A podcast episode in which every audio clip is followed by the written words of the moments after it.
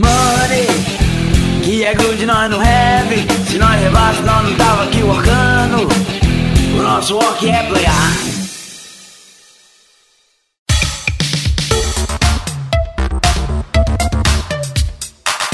Fala galera, bem-vindos a mais um nosso Work é Playar.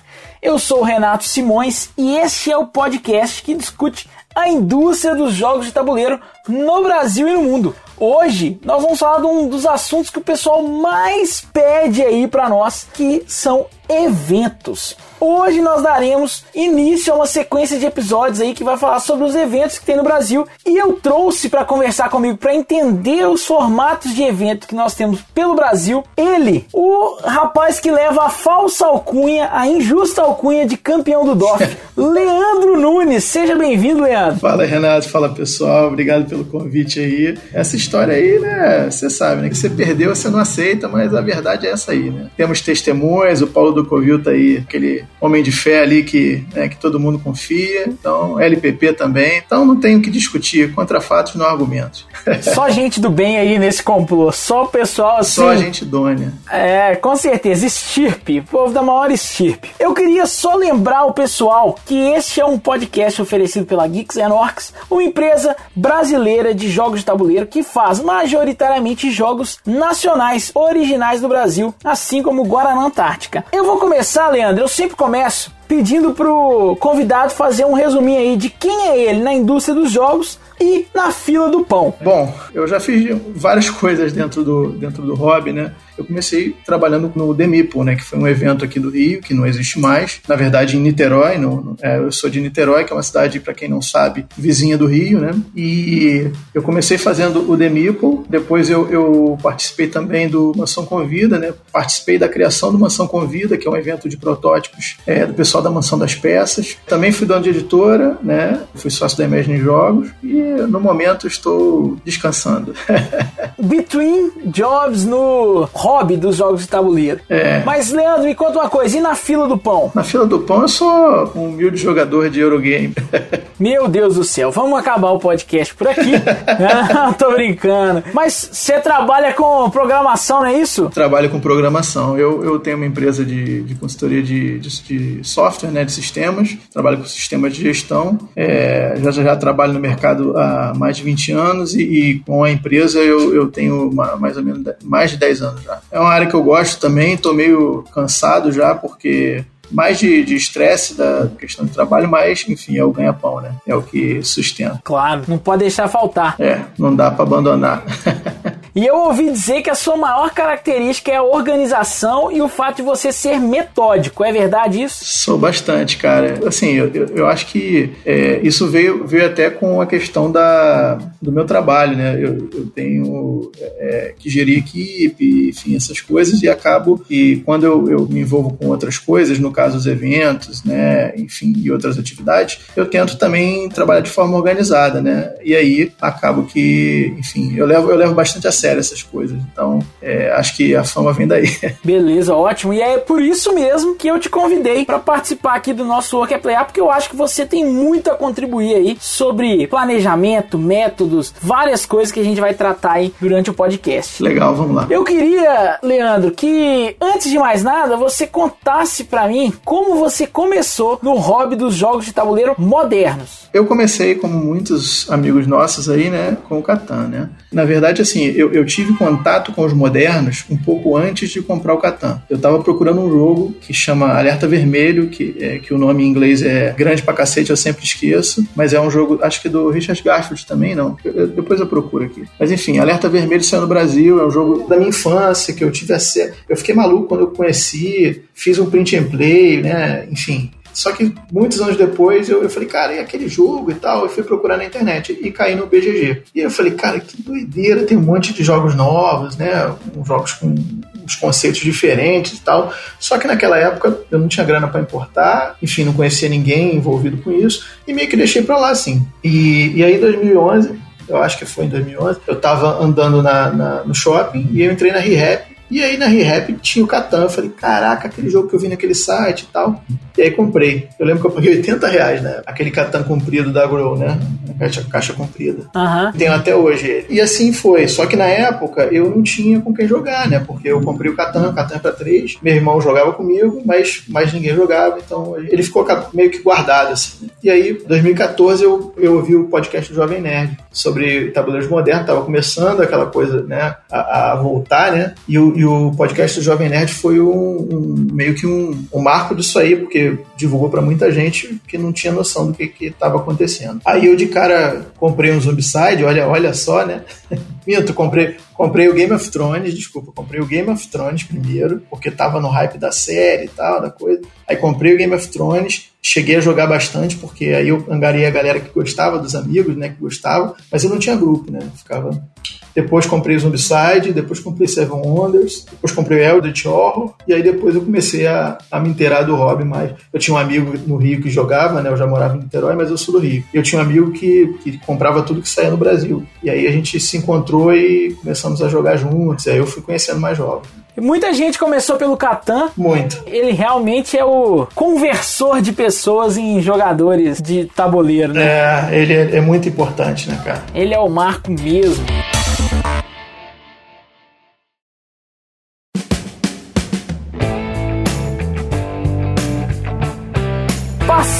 Do primeiro bloco. Leandro, Sim. vamos ao assunto principal. Beleza. Primeiro eu queria definir uma definição, porque evento é uma coisa muito ampla. E no caso de jogos tabuleiro, realmente é ampla. No caso do podcast de hoje, o que, que a gente está chamando de evento? Eu, eu acho que a gente pode utilizar para ficar didática a coisa três nomenclaturas assim que a gente pode trabalhar, né? Eu usaria, né, sem querer cagar regra nenhuma, apenas só para ficar mais didático da gente entender dimensões, né? É, encontro, evento e feira, né? Eu acho que a gente pode, pode lidar com esses, com esses três nomes porque todos os três são eventos de alguma forma, né? A gente pode classificá-los como eventos, mas eu acho que a gente consegue entender as, as dimensões baseado nessas nomenclaturas. Muito bem. Excelentes nomenclaturas que eu acho que vão definir aí pra galera bem na cabeça assim a diferença do que seriam os encontros, os eventos e as feiras. E aí eu queria que você começasse me dizendo o seguinte: qual é o grande papel dos eventos? Aí você pode falar especificamente de cada um, Aham. dos encontros, dos eventos e das feiras na indústria dos jogos de tabuleiro no Brasil, que você enxerga, né, claro?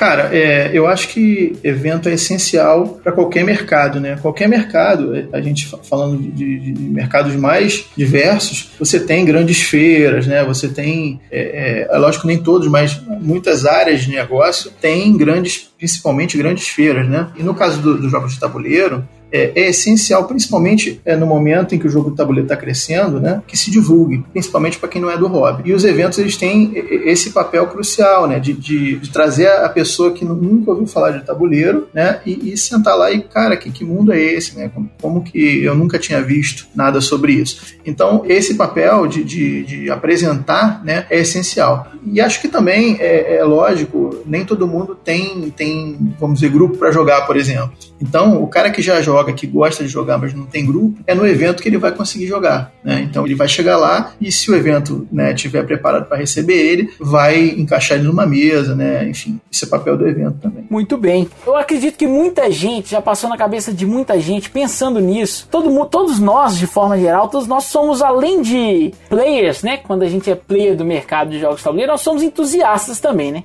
Nós gostamos muito disso aqui. Então todo mundo já teve uma ideia como fazer mais gente conhecer esse mundo maravilhoso dos jogos tabuleiro. E uma dessas ideias é como começar a fazer um evento. E aí eu queria que você desse aí, eu ia falar seus dois centavos, mas vai ser muito mais do que dois centavos, eu tenho certeza. Então, seus dólares aí, né? Já que agora dólares valem muito mais que dois centavos. Como começar a organizar eventos, Leandro? Bom, acho que a primeira coisa que você tem que ter em mente é que você vai ter muito trabalho, né?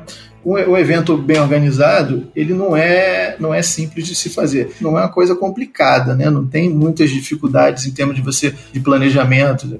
mas precisa de mão na massa, né? Desde a divulgação até você é, providenciar os jogos e levar para o local, e, enfim, lógico que tem exceções, mas de, de maneira geral. Né? Eu nunca quis fazer evento, na verdade, assim, eu nunca, nunca, nunca foi meu sonho assim, cara, pô, eu queria tanto fazer evento. Aconteceu que tinha um amigo que ele começou a fazer um evento no, no, restaurante do padrasto dele. Tinha uma área dentro do restaurante e, e, ele falou: pô, essa área aqui tá vazia. Tinha um evento em Niterói que era itinerante e, e pô, toda, toda hora ia pra um lugar diferente, sempre dava um problema. E aí ele falou: cara, eu tô com essa, esse espaço aqui, vocês não querem fazer nesse espaço? Aí ninguém quis. Aí ele falou: ah, vou organizar então. E aí começou, mas tipo, era um negócio bem, sabe qual é? Sem, sem pretensão nenhuma. Uhum. Por acaso tinha um cara que tinha uma loja que resolveu aparecer lá e botar as coisas coisas dele para vender, mas não tinha. É, é, na verdade, era uma oportunidade que o cara tinha para sentar e jogar. E no meu caso era quase a mesma coisa. Eu estava chegando do momento que eu não tinha, eu não tinha grupo, eu queria ter um grupo em Niterói, fiquei amigo desse cara, e aí, né, por, por rede social, combinei com ele de jogar. Lembro até qual foi o jogo, The Gatherers, do, do Vital Lacerda. Eu tinha acabado de receber, estava doido para jogar,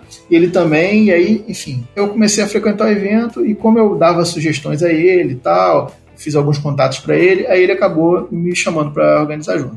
E aí a gente começou a pensar no evento como que seria legal, né? Eu vou chegar lá depois. O que, que a gente precisa para fazer um evento? Primeira coisa, isso é muito importante, é local. Né? A gente, por sorte, nesse caso, a gente tinha um local fixo, que era um restaurante que tinha um salão interno. Então, o pessoal chegava, né? O salão ficava reservado pra gente, era um salão grande, cara. A gente botou mais de 100 pessoas dentro do salão, assim, é, já em oportunidade, né? Então, era um salão espaçoso, super seguro, porque ficava só tinha uma entrada e uma saída, então ficava os jogos ficavam numa mesa na, na entrada, na parede oposta. Então ficava tudo organizado ali. E, além disso, tinha comida aquilo que o pessoal podia pedir, né? Podia sentar para almoçar ou pedir um, um, petisco, enfim. Então tinha tudo que você precisa, né? Você tinha alimento para o público que está vindo, você tinha um lugar com ar-condicionado, fechado, enfim, com segurança, né? E disponível. Muitos eventos sofrem com isso. Então, conseguir um lugar que te permita expor os jogos, é, reunir a galera, né, é muito importante. Obviamente que o espaço ele sempre vai querer ganhar.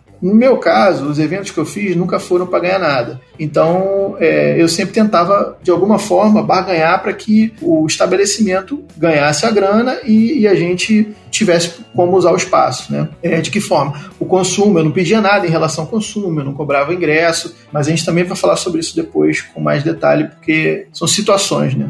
ter, ter um, local é, é essencial para você começar a pensar nisso, né? Mesmo que seja no, no, seu play, sacou? Mas você tem que entender que se o que, que você quer fazer da, daqui para frente. Se você quer começar a fazer uma reunião e não aglomerar gente, fazer um evento para crescer, né? E a gente vai chamar isso de encontro, a gente pode usar um play do prédio, né, uma área comum de jogos do condomínio, né, enfim, ou até um bar mesmo, mas que, que, que te ceda esse espaço, né, de repente tu falar com o cara, pô bicho, eu tô com um grupo aqui, a gente joga jogo de tabuleiro, super tranquilo, não tem bagunça, não tem briga, não tem nada, a gente só queria um espaço aqui para sentar uma vez por semana, uma vez por mês e, e jogar nossos jogos de tal hora a tal hora. E aí, enfim, isso é, é, é, um primeiro desafio que você tem que ter, né? Porque é, realmente faz muita diferença. Você ter um local fixo é muito importante para o teu evento funcionar, né? Para ele pegar, vamos dizer assim, né? Porque a galera já sabe que todo tal dia do mês ou todo tal dia da semana é naquele lugar, naquele horário, né? E aí, assim, baseado aqui nos eventos que, que tem no Rio, assim, que já, já existiram também, a gente, a gente sabe o quanto isso é, é, é difícil. Né? A gente tem um, um dos maiores eventos do Brasil aí, o Além do Muro, né? Que, que por muitas, muitas vezes trocou de lugar, né? Teve ótimos lugares e, e que, que, todo mundo falou, cara, tem que ser aqui para sempre, mas por, por N razões não, não deu mais para ficar lá e teve que mudar. E aí, de duas em duas edições muda, né? Isso, isso não é bom para o evento, mas é uma situação que você enfrenta. Hoje em dia, conforme isso vai sendo difundido, o hobby vai sendo difundido, as pessoas conseguem mais opções. Né? Os, os, os, estabelecimentos, os restaurantes, né, etc., eles, eles, já entendem um pouco melhor isso, talvez, e, e já conseguem, pô, legal, é, vou ficar com, a, com, o faturamento aqui, vão fechar esse dia para fazer o evento e tal. Mas tudo isso é negociável, né? É, e, e, além disso, óbvio, um lugar que seja acessível, né, que seja fácil para a galera chegar, não seja perigoso para o pessoal sair de noite. Né? Esse tipo de coisa você também deve levar em consideração. Isso falando só do primeiro ponto, que eu acho que é principal, você tem um lugar, né? É óbvio que se a gente for fazer uma, um comparativo aí entre os três tipos de evento que a gente falou, né? Falando no encontro, né? O encontro ele, ele é muito mais flexível nesse aspecto. Você pode ter um em qualquer lugar, porque é, você não, não quer profissionalizar a coisa. Então você, beleza, vou juntar aqui no meu play. Ok, eu tenho salão de jogos aqui no prédio, várias vezes eu já reuni a galera aqui, né? Era um encontro. É, conheço outras pessoas que fazem a mesma coisa diversas vezes. Se você quiser fazer um evento regular, né? Que é uma coisa, um, um vulto um pouco maior, né? Mais organizada, de, tipo, já é uma prestação de serviço, né? Mesmo que não monetizada às vezes, mas é, já é uma prestação de serviço, aí eu acho que o, o, patamar sobe e você tem que realmente se preocupar mais com todos esses fatores que eu falei, né? Se preocupar com segurança, com o local, o custo, né? Não adianta você pô, conseguir um restaurante excelente, tem um salãozão, só que o quilo é uma fortuna, o prato, os pratos são uma fortuna, nem todo mundo vai poder pagar, vai consumir lá. Então, não, né, fica difícil para você conseguir público cativo. Esse para, no caso, para os eventos, né, que a gente vai chamar de eventos. Aí para feira já é uma outra dimensão, né, que você geralmente precisa de um, de um espaço, de um centro de convenções,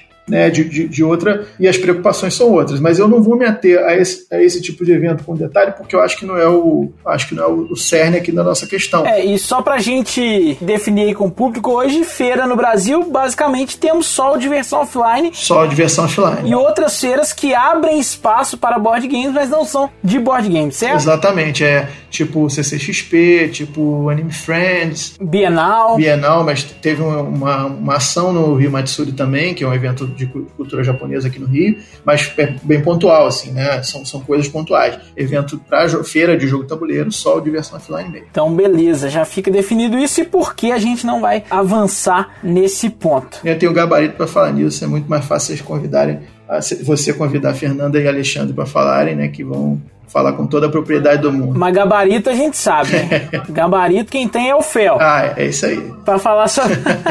gabarito é o Fel. O homem do gabarito. Eu discordo, mas ok. É polêmica. Ah, eu também discordo, mas a gente, a gente dá, dá audiência para ele, sabe? É, tá certo. mas beleza. Então, a gente falou do, do primeiro quesito que é local. E aí a gente tem outras coisas que, que, que são, né? Você tem que ter um acervo, obviamente que no, no Demipo eu usava praticamente minha coleção, né? Éramos três organizadores, e aí cada um levava itens da sua coleção, a gente começou a variar e etc, né?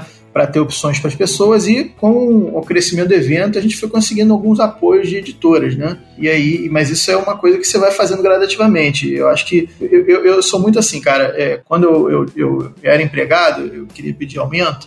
Eu, eu, trabalhava, trabalhava, fazia o máximo que eu podia para mostrar né, a qualidade do meu trabalho, para quando eu fosse pedir meu aumento, ele, o meu chefe não pudesse me negar. É, eu, eu costumo fazer esse tipo de coisa em outras áreas. Tipo, se eu quero pedir um apoio para uma editora, né, o que, que, eu posso oferecer de concreto para a editora para que ela me apoie, né? Não, é, não só a minha simpatia, que eu não acho que seja o caso, mas, enfim, entende? Uma coisa muito mais plausível, né? O que, que eu posso oferecer para essa editora? Então, eu, então penso que às vezes as pessoas se precipitam, o cara cria um evento e, e, e pô, beleza, vou ligar para todas as editoras do Brasil pedir jogo.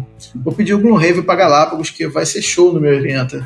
E não é bem assim, né, cara? É, existe uma coisa que é importante em qualquer situação da vida, que é bom senso. Então, cria o seu evento, estrutura ele, começa a botar em prática o que você está imaginando e quando aquela coisa tiver tiver andando de fato, né, você começa a tentar acessar as editoras e, e, e ver se elas têm disponibilidade de ajudar, né? Algumas vão te ajudar, outras não vão, é, dependendo do que você tiver para oferecer. E eu não estou falando de, de, de, venda nem nada, é, eu estou falando de realmente de, de se fazer importante para a editora, né? Porque você é dono de editora, você sabe disso. Você vai mandar um jogo para um evento que vão 10 pessoas, né? Não adianta nada. Você vai mandar um evento pro, um, um jogo para um evento, se o cara não botar teu jogo na mesa, por que, que você mandou o jogo para o evento? Entendeu?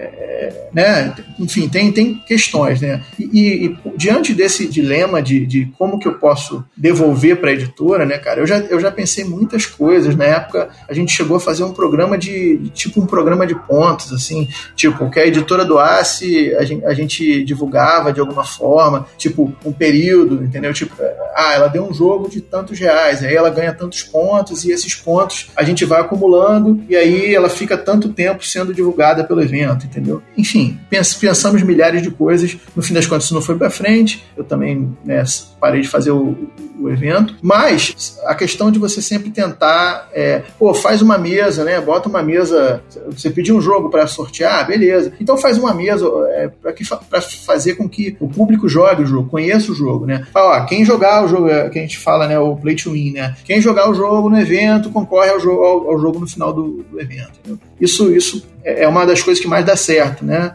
Em termos de divulgação e de retorno. Pode não se converter em venda, porque isso é muito difícil de saber, mas pelo menos em termos de divulgação, de mostrar para a editora, cara, ó, tantas pessoas jogaram teu jogo no evento. É, é, é, é, uma, é pelo menos um número que você tem. Uhum, é um indicador que já tem ali. Né? Exatamente. Né? Então, beleza, você está com seu evento, você conseguiu um local, você é, já tá, começou a divulgar, né? Que é importante você ter um Facebook, você ter um Instagram, para você constantemente estar tá divulgando, né? Avisando o teu público quando vai ser o próximo evento, o que, que vai ter no próximo evento, né? Enfim, isso é essencial. Mas, quando o povo chegar no seu evento, como que você vai fazer? Você vai falar, ah, senta aí, procura a mesa, e, né? Tem que haver, e isso é uma coisa que a gente sempre pregou, né? É, e na verdade isso a gente descobriu na, da pior forma, né? Vou dar o um exemplo, a, a, gente tinha aqui, como eu falei, um evento em Niterói que depois que o Meeple nasceu ele não teve segmento e tinha um, um outro evento também que era, é, era meio mais um encontro, assim, não era não tinha muito esse, esse enfoque tinha um grupo que a galera discutia e tal, algumas pessoas, e dentro desse grupo surgiu uma crítica, né, pra gente, dizendo que a pessoa não achava que o, que o evento era, era receptivo a gente é, levou para dentro esse negócio, falou, cara, o que, que a gente pode fazer para melhorar? Eu lembro disso que foi no Dia das Mães, inclusive, que a gente fez essa reunião, né? Falou, cara, vamos, vamos parar de jogar no evento, porque a gente usava o evento para jogar. Então, nós vamos parar de jogar no evento, né? Vamos ficar ensinando jogos, vamos ficar atendendo as pessoas. E, e isso mudou, assim, drasticamente a, a, reputação, o tamanho, né? E, e, e, enfim, mudou o evento, né? Porque as pessoas começaram a, a, a se sentir acolhidas, e chegavam no evento, a gente recebia na porta, explicava como era o evento, ó, ali tá a lojinha, ali tá o acervo, qualquer jogo que você queira jogar a gente explica, é só procurar uma pessoa que esteja de, é, vestida com a camisa do evento. Né? Então, é, a, a, gente começou, isso não existia, pelo menos aqui no, nos eventos do Rio, né? Isso, isso era uma coisa que não existia dessa forma. E assim, isso foi, foi é, meio que refletindo, né? É, hoje em dia você vai em qualquer evento, você tem monitor, você tem é, uma organização né? Enfim, as coisas vão, é, por sorte, vão melhorando, né? Mas naquela época não tinha e, e isso foi um diferencial grande pra gente. As pessoas elogiavam muito esse tipo de, de, de atitude que a gente tinha e, assim, o evento foi crescendo, foi crescendo, a gente tinha vários monitores, então isso é uma coisa que você tem que se preocupar, como receber o seu público, né? Não dá para ser, ah, pô, senta ali, espera ali, entendeu? Não dá para ser assim, senão a pessoa vai ficar meio puta e vai embora. E não volta nunca mais, ainda vai falar mal do seu evento pros outros. E aí, é, fica só uma observação pro pessoal, uma dica. O Leandro fez isso no Meeple. O Meeple tinha uma coisa interessante, que ele oferecia uma, um serviço para editora também. Para que a gente, editora, quisesse estar lá e fizesse mais questão ainda de estar lá no Meeple, presente com nossos jogos, eles também ofereciam é, fotografias de uma qualidade absurda, né, Leandro? Na época, vocês tiravam fotografias profissionais, não é isso, dos jogos? É, na verdade, isso foi uma, um outro lance, né? É, na época, a gente tinha um sócio, um, eram éramos três pessoas, éramos quatro pessoas na organização inicial, é, a partir do momento que eu entrei. Depois de duas pessoas dessas saírem, a gente convidou uma terceira pessoa que tinha um projeto, chamava Arca dos Jogos, que era um projeto que tinha esse site, né? Que era um site de review de jogos, era um projeto para jogos na, lançados no Brasil, etc. E a partir dessa junção, né, ele trouxe monitores, a gente teve a facilidade de ter esse site. E isso aí foi um segundo momento, quando a gente estava oferecendo já o serviço de monitoria no diversão offline, né? E ao mesmo tempo a gente tinha essa questão do, do site, né? Então a gente o que, que a gente oferecia? A gente oferecia os reviews com fotos profissionais, etc e tal, para a editora, né? O review uhum. com links e tal, né? Para o site da editora, etc e tal. E aí, se a editora quisesse usufruir das fotos, ela ficava à vontade também, além da questão da monitoria, né? Isso foi muito bacana porque isso, na época, a gente nem se conhecia, né? Na verdade, isso aí me chamou a atenção, porque além de vocês estarem pedindo o apoio da editora, você estava entregando uma coisa muito palpável. Sim. Que o evento, como você falou, às vezes é muito difícil medir retorno em venda. Mas uma foto profissional de um jogo é, já é um serviço que você está prestando. E isso era muito interessante pra gente, foi muito interessante. Então já fica aí a dica pro pessoal que também tente agregar alguma Sim. coisa que não vai te custar muito, né? E que possa entregar alguma coisa para a empresa com quem você quer uma parceria. E aí, isso foi uma das coisas que mais me convenceu a época do, do Demipo. Eu falei assim, pô, esses caras estão fazendo um trabalho legal, os posts são excepcionais, as imagens ficam muito bonitas.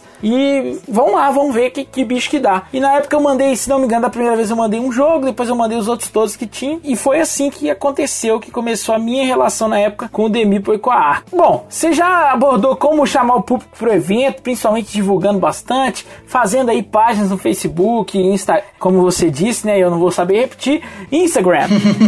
Isso aí foi muito é uma, você já passou por todos esses pontos e aí eu queria saber o seguinte: o evento já tá legal, já tá atraindo gente, eles já conseguiram um lugar que fizeram uma boa parceria, por enquanto não tiveram nenhum problema de ter que arrumar um outro espaço.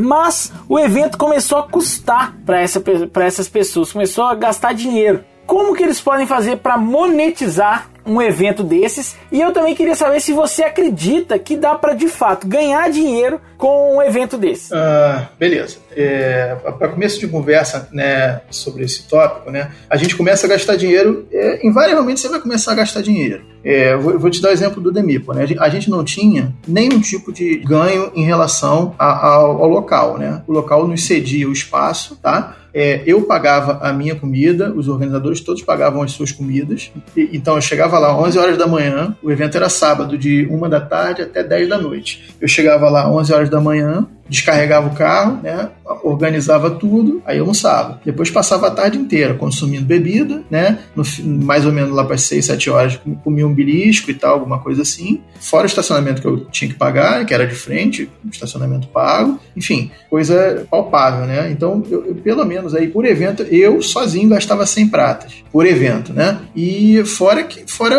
assim, o teu tempo, né? É, é, as pessoas têm que começar a entender que assim como qualquer serviço que é Estado, né? O tempo da pessoa custa dinheiro, né? É, a pessoa está se dispondo é, do seu tempo com a sua família para ir lá ficar da uma da tarde até as 22 servindo outras desconhecidas pessoas por amor a uma parada, né?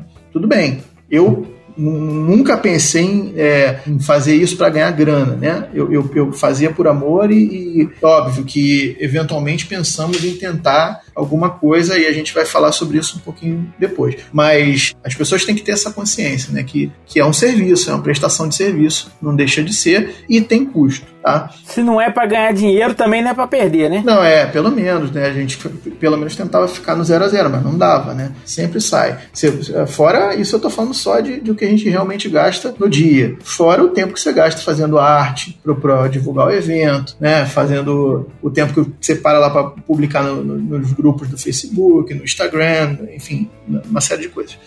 Então, é, tudo isso, cara, é, você tá fazendo por gosto, né? Mas você não eu, eu, pelo menos, particularmente, acho que não é legal você, a não ser que você tenha muito dinheiro sobrando, né? Você ficar gastando do seu bolso para sempre, para agradar todo mundo, sim, sim, sim, sem pelo menos um, um tipo de, de, de, de zero a zero, né? Então, isso, na, na época do Demipo, cara, e, e a gente tem, no, no Mansão Covid, a gente seguiu essa linha também, porque era um desafio diferente, né? Jogar protótipo, que é muito menos atrativo, né? A gente seguia essa linha de a gente acreditava que, que se a gente cobrasse, ninguém apareceria. Entenda que a gente fazia um evento mensal em Niterói, então o público do Rio vinha, em peso, mas porra, o cara já tinha que pegar uma condução, pegar uma barca, atravessar a ponte, né, para chegar no evento e ainda ter que pagar. Né? Na verdade, não teria nada demais em fazer isso, né? Logicamente, não sendo uma, um, um ingresso absurdo. Mas, por sorte, os eventos hoje em dia já já já estão trabalhando com um tipo de remuneração, alguns com remuneração eletiva, né? Você você se você quiser você, você participa ou dá um, um valor. Outros cobram uma, uma ajuda de custo mínima, sei lá, cinco pratas, né? Enfim. E aí, pelo menos para você manter ali, porque é, você hoje, né, os eventos, é, pelo menos falando aqui do Rio, né, que, eu, que é o que eu posso, que eu tenho contato, é, tem equipe de, de, monitor, né, cara? Então, porra, é, como é que você vai manter uma equipe de monitores só com amor, né? Não dá. As pessoas precisam pelo menos ter a passagem, né, cara? Pelo menos é, se alimentar durante o evento. Então, é, isso tudo tem um custo muito grande. Na nossa época, a gente fazia realmente por amor. E a gente começou a ter esses monitores, a gente, é, enfim, tentava fazer algum tipo de agrado, mas era muito assim, no amor mesmo. Não que os, os novos não sejam, pelo contrário, todos continuam fazendo porque a remuneração, ela, ela eu acredito que não seja muito grande, mas pelo menos a, a, os eventos conseguem cobrar né, uma taxa de entrada de, sei lá, cinco pratas e vendem produtos, né, produtos próprios do evento. É, e também, cara, é, um acordo com a casa, né, cara, se você tem, por exemplo, você está num restaurante, se você tem um acordo com a casa, de repente de ganhar um percentual em cima de, do, dos pratos que são vendidos durante o evento, esse tipo de coisa, isso pode te gerar uma receita que, que aí você tem que ver o que você vai fazer com ela. Se você vai pagar monitor, se você vai é, comprar jogo para o acervo, enfim. Mas é uma, é, uma, é uma saída, né? Com certeza. Então, vencido isso e o pessoal já conseguindo pelo menos ficar perto do 0 a 0 tem aí uma coisa que você citou várias vezes e eu acho que é a chave para um evento bacana e é a monitoria, Leandro. O que, que você tem aí para falar sobre a monitoria? O que, que você tem de dica? O que, que você você poderia falar sobre as dificuldades de implementar uma boa monitoria? Qual é a da monitoria? Como eu já contei aqui, né, a gente meio que é, foi pioneiro nesse. Né, é, eu não vou chamar de profissionalização porque não era uma, um trabalho remunerado, oficial, mas é, a partir do que a gente começou lá no The Meeple, é, isso meio que veio, veio a ser um lugar comum em, em todos os eventos, porque percebeu-se que isso fazia muita diferença, né? Que é difícil, né, cara? Primeiro, você tem que selecionar uma equipe legal, de pessoas que tenham vontade, principalmente, de explicar jogos, que tenham boa vontade para aprender a explicar, porque explicar jogo não é qualquer um que explica direito, e, e, obviamente, a pessoa vai fazer uma dose de sacrifício aí, porque você não vai ser super bem remunerado, entendeu? Você não vai ter. Não vai ser a sua profissão isso aí, né? Pelo menos até hoje eu não, eu não, eu não vejo como sendo uma profissão principal. Eu acho que sim, você consegue é, tirar uma grana e tal, em alguns lugares hoje que já contratam. A maioria das lojas aqui no Rio tem, né? É, monitor e tal, mas ainda é difícil você. você não é uma remuneração considerável, vamos dizer assim mas é um trabalho super bacana.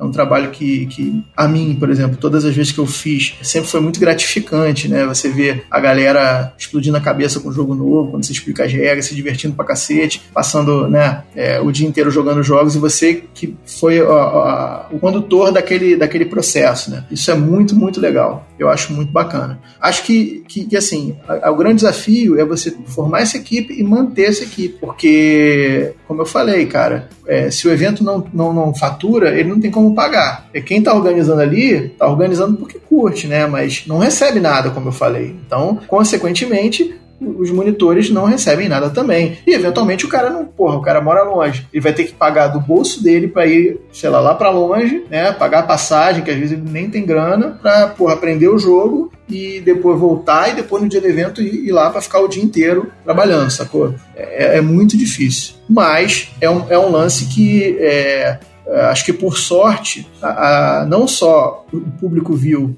né? O público percebeu que era legal pra cacete, os, os, organizadores de evento viram que era necessário e as editoras também entenderam a importância da monitoria. Tanto é que, eu, vou tentar lembrar números, mas é, eu acho que no, no Diversão Offline do Rio de 2017 nós tivemos sete editoras Inclusive, acho que você, você, você não estava nesse, né? Não foi? Sim, 2017 estava. Foi a minha primeira vez. Primeira vez é inesquecível. No Rio? Sim, 2017 no Rio. Lançamento do Pirata, segunda edição. Foi? Então, bom, enfim. Eu acho que a gente não tinha monitor com você, não, nesse, nesse, nesse evento. Não, tinha não. Ah, não, foi o pessoal da, da tenda, que foi aquele menino que tava. É, da tenda, sim. Que tava de pirata, eu lembro. Isso. Então, quer dizer, mas a gente tava com sete editoras, com monitores em sete editoras, né? Isso, se, se você vai ver no anterior, você, você faz nem ideia que, tipo assim, era, era, o pessoal chamava os amigos, né? Pô, brother, vem aqui, ensina jogo pra gente aqui e tal, não sei o quê. E no de 2018, a gente tinha 30 pessoas. Já era uma operação de respeito, já. É, exatamente. Foi completamente diferente, né? E muito mais significativo. Então, quer dizer, a gente conseguiu, de alguma forma, mostrar que, para as editoras, que isso é essencial. Você ter monitor é essencial. Tanto no evento pequeno quanto no evento grande, né? No evento grande, você quer um cara que mostre seu jogo, explique seu jogo com regras certas, que seja simpático, que traga o público para o seu stand, né?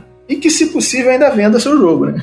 e uma coisa que você falou que eu acho interessante é que no evento grande, na feira, né? Você do evento pequeno, uma das formas de você talvez monetizar e custear o seu evento pequeno regular é oferecendo esse serviço de monitoria para as grandes Sim, feiras. Né? Exatamente. Né? Muito tem acontecido no, no, no Diversão Offline de São Paulo, já aconteceu isso, né? Os eventos de São Paulo começaram a disponibilizar os monitores para como serviço. E aí já é, isso já meio que está se tornando uma frequência. Né? Entendi, bacana. Aí já entra duas coisas. A monitoria nós já resolvemos, já resolvemos também uma outra forma de monetização aí dos eventos. Aí eu queria saber, Leandro, você já falou um pouco desse nesse aspecto, mas eu queria saber agora, como alguém que já participou da organização de eventos, que já participou da contratação de monitoria, né, da, da prestação de serviço, na verdade, de monitoria para editoras em eventos, e como alguém que já foi dono de editora eu queria saber de você qual é a sua recomendação para que as editoras tirem o máximo de cada um dos eventos que elas participam. Bom, é, eu acho que eu realmente eu,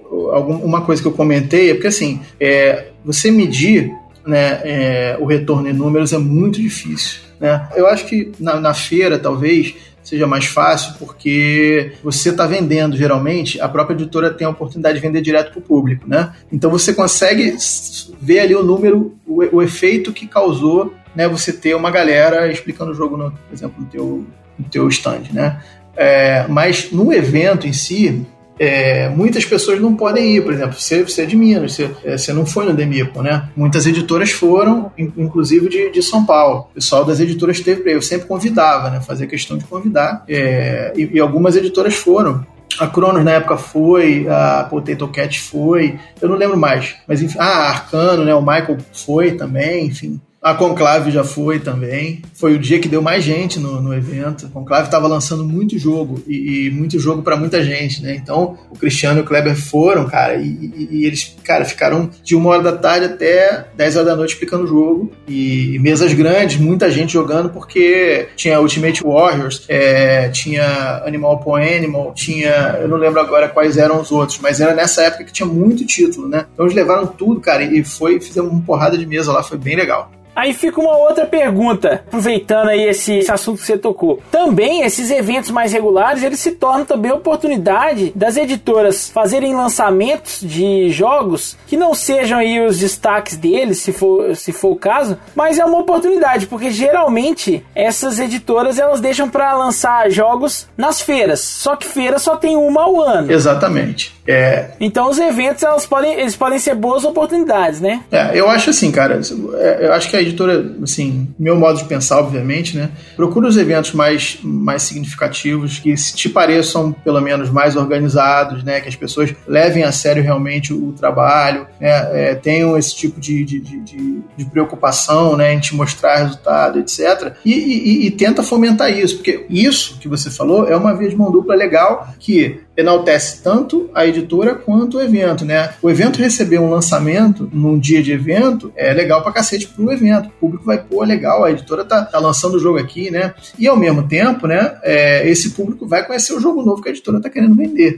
Então é uma via de mão dupla bacana que, que funciona, né? Você faz esse tipo de mesa, mesa reservada e tal, né? É, mesa com, com play to win, por exemplo, que é um modelo que eu né, já comentei aqui que é legal. Enfim, acho que dessa forma você aproveita bastante, né? E além de fomentar né, o evento, que é um lugar onde as pessoas vão conhecer mais jogos. Né, é, como você disse, diversão offline é uma vez por ano. Uma vez por ano você vai ter um, uma galera grande indo no diversão offline. Mas, cara, no dia a dia, né, no público que não é do hobby, é, é, é nos eventos menores que a gente vai ter esse, essa galera conhecendo novos jogos. Então é isso. Como a editora pode aproveitar, tá a dica. E aí entra a minha última pergunta sobre como outro player pode se aproveitar. Que eu quero saber dos game designers, os novos game designers, como eles podem se aproveitar desses eventos para tornar os jogos deles ainda mais bem sucedidos, Leandro. Legal.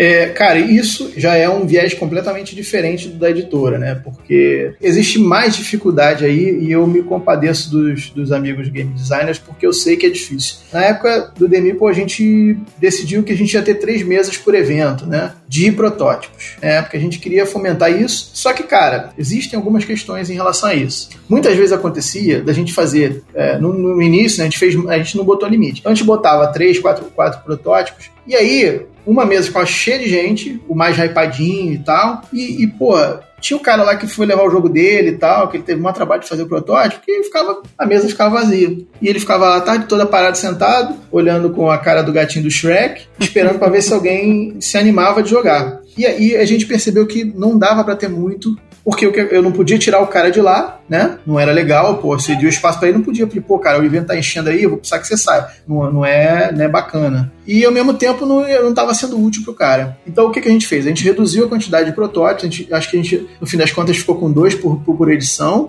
né? E a gente fomentava que, que, que o público testasse. Então, é, eu, eu, costumava sempre estar na porta recebendo a galera, dando as instruções. Pô, assina aqui nosso livro presença, ali é nosso acervo, nossa loja e tal. A gente tem dois protótipos. Hoje, se quiser ajudar o, o autor aqui a, a, experimentar o jogo, ele quer ouvir feedbacks e tal, faria, fazia um formuláriozinho de, de opinião, né? Pro, a, gente, a gente oferecia esse formulário pro, pro designer também e tal. Enfim, e, e, e aí começou a dar mais certo. Por quê? A, como só tinham dois, a gente conseguia preencher as mesas com mais regularidade e, e, assim, o cara não ficava lá à toa, entendeu? Eu lembro, eu lembro um exemplo aqui do Tal Long. O Pedro, o Pedro foi, né? O Pedro foi lá no. Ele tinha ido no castelo das peças. Aí o Kaká falou pra mim, cara, leva o Tal Long no Demipo. E era, eu acho que era o fim de semana que ia ter os três, os três eventos na época. E aí eu falei assim, beleza, aí entrei em contato com o Pedro, falei, pô, Pedro, tal, aparecer aqui no evento. Ah, vou, vou. Cara, eu lembro que no final do evento ele estava exausto, ele não conseguia conversar de tanta mesa. Acho que foram mais 22 mesas de tal long naquele dia, cara. Foi um negócio assim. Bom demais, né? É. E assim, pro cara que tá testando um jogo, né, cara, é, é, é super produtivo, né? O, o, o, Mansão Convida, só pegando o gancho aí rapidamente, foi um, mais ou menos uma decorrência dessa experiência também, né? A gente, a gente formatou, sabendo da dificuldade que é pro autor é, testar jogos, né? A gente tentou formatar um evento que privilegiasse é, justamente o playtest, né? Do, dos jogos prototipados. Né? Então, é, o Mansão Convida você, você não podia não podia ter mesa de jogo pronto, entendeu? As pessoas não podiam ir lá para jogar qualquer jogo, elas tinham que jogar os 10 jogos que a gente colocou no evento. Né? Enfim, é, tinha uma série de regras que a gente debateu por dois, três meses, justamente para poder é, chegar num formato que fosse é, para privilegiar o autor, né? que é uma dificuldade. Então, acho assim: os autores têm que procurar, de preferência, eventos de protótipos, se, se tiver oportunidade, acho que vale muito. Eu acho importante dar, botar teu jogo no evento para dar a cara a tapa mas eu não acho que ele pode, assim, acho que ele deve pelo menos ter uma casquinha, ou seja, joga bastante em casa, depois joga com teus amigos, depois vai e joga com pessoas diferentes, mas não em é, pessoas totalmente adversas, né? Joga com pessoas próximas, amigo do amigo e tal, leva para tentar ver a reação de pessoas diferentes, entender que você tem que aceitar críticas, né? Isso tem pessoas que vão adorar seu jogo, tem pessoas que vão detestar. E se você leva no evento papel de pão, você está sujeito a, a, críticas pesadas. E se você não estiver preparado para entender isso, você pode ou desistir ou ficar puto com todo mundo. Enfim, é, acho que, que, que, isso é uma dica de forma geral. Né? Eu não sou nem game designer, mas eu, como eu participei lá no Mansão, a gente, a gente lidou muito com esse tipo de coisa, né? É, o evento era para isso, então acho que as dicas são minimamente válidas. Beleza, bom demais. E agora, para fechar, Leandro, eu queria fazer uma pergunta que não tem muito a ver com o assunto que a gente falou até agora, não, porque a gente tratou de eventos e encontros principalmente. Então eu queria primeiro agradecer, né, porque você já tratou bastante do assunto, acho que ficou bem claro pra galera é, o seu nível mesmo de domínio aí dos eventos e dos encontros. E agora eu queria fazer uma pergunta que é uma reflexão, talvez. O Diversão Offline já é um evento do tamanho que o Brasil precisa ou ainda tem que crescer mais? Eu espero e acho que ele tem que crescer mais ainda sim, porque assim, o, o Diversão Offline é um reflexo do mercado, né, cara? É, a cada ano o, o Diversão Offline vem fazendo edições maiores e mais memoráveis, né? E esse ano, infelizmente, a gente não vai ter, né? Mas seria uma edição mais memorável ainda, porque seria num espaço maior, num espaço novo, né? É, teremos que esperar um ano até que, até que é, possamos viver esse, esse momento. É, mas acho que o, o, evento vai sair fortalecido também. É, vai, assim, a ansiedade vai ser muito grande, enfim. E como você perguntou, eu acho que, que tem que crescer porque ele reflete o mercado. Então, se o diversão offline cresce, significa que o mercado está maior também. Então a gente vai ter mais jogos no mercado, a gente vai ter mais gente é, conhecendo e jogando, né? E, e, e, cada vez mais esse, essa comunhão que é o diversão offline, né, cara? É uma comunhão, é onde é, é, é, é o momento do ano em que eu encontro meus amigos do Brasil inteiro, né? pessoas que a gente fala o ano inteiro via, via internet, né? E, e, no diversão offline é onde a gente se encontra, né? A gente sabe que a gente vai se encontrar no diversão offline. É o momento catártico, né? exatamente, que você tá lá com a galera, que porra tem, né? Enfim, surgem histórias, né? Como a minha vitória em cima de você. Essa, essa coisa toda, né, cara? Vou deixar passar porque você é convidado e eu já, já falei uma vez que era mentira. Então não vou, não vou falar nada não, tá? É, vou deixar tá passar. É, então eu acho sim, eu acho que agora eu, eu acho que a tendência é que ele tenha ele tenha um foco também, ele comece a ter mais um dia, em breve, porque dois dias já está sendo pouco, né? E não existe uma coisa que, por exemplo, em Essen tem, que é a questão de negócio, né? A, você sabe, a gente estava lá junto e, e, e, um dos focos de Essen é você fazer negócio, né, cara? Os estandes têm a, a, o escritóriozinho, a, a salinha de reunião lá e você vai, senta e, e negocia. O pessoal vai buscar licença, vai, vai, vai ver gente do mercado, né, produtores, etc. E isso a gente ainda não tem aqui. Talvez é, um, um, caminho de expansão também seja agregar esse, esse formato, né? É, reuniões e etc. Talvez numa sexta-feira, né? Ou talvez pós-feira. Isso é um caminho. Tomara que cresça mesmo e tomara que o mercado permita, né? Que, antes de tudo, o mercado brasileiro tem Exatamente. que crescer junto para poder permitir que o DOF cresça. Muita gente comprando piratas. Opa, com certeza. é isso que precisa para o mercado brasileiro crescer. Se você não comprar piratas, vai acontecer duas coisas. O mercado brasileiro vai diminuir e o pipi vai cair. Beleza? Ainda bem que eu tenho o meu aqui. Aí sim, ó.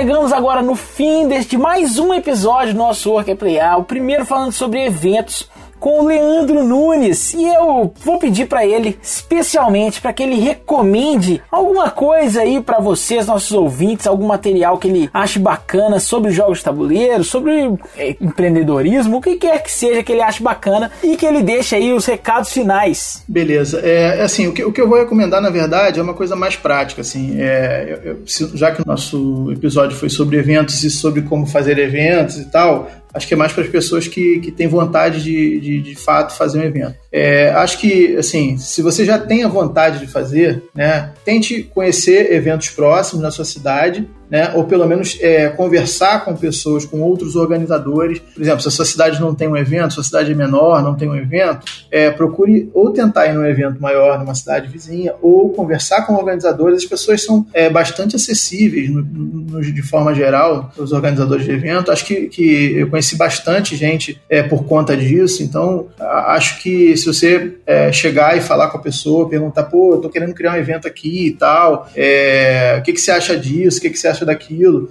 acho que, que sempre é válido e, e vai te ajudar a ter norte, né? nesse sentido. E, e, e, obviamente, se você tiver a oportunidade de ir, é muito mais legal, porque você vai viver na pele ali como que o evento funciona para poder você aplicar no teu contexto, na tua, na tua realidade. Né? Acho que esse é um caminho bacana que você pode aproveitar aí, se você tiver vontade de fazer eventos. Muito bem, muito bem, muito bom. Eu agradeço demais a sua presença, Leandro. Pô, eu que agradeço o convite, meu.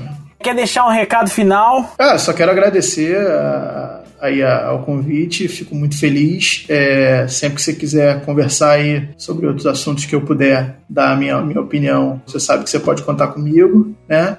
É isso. Obrigado aí, boa sorte pro, pro podcast, que tá muito legal, tá muito, tá muito útil. É uma coisa que faltava, acho que no, no mercado, tá, tá preenchendo essa lacuna aí. Boa, valeu demais, eu que agradeço. Agradeço a disponibilidade, a disponibilidade já para os próximos, que com certeza vão acabar aparecendo aí novas oportunidades gente conversar de novo. Tamo junto. Valeu demais. E eu queria falar com a galera Ouçam aí o nosso Work Player, sigam a Geeks Enox nas redes sociais e lembrar que o Piratas está em pré-venda até o dia 4 do 6, 4 de junho. Então, se você quiser garantir o seu com itens exclusivos, www.geeksenox.com.br barra piratas. Fica a recomendação, lembrando daquela maldição, se não comprar piratas, o pipi cai. Valeu, um grande abraço para vocês, meus amigos, e até a próxima!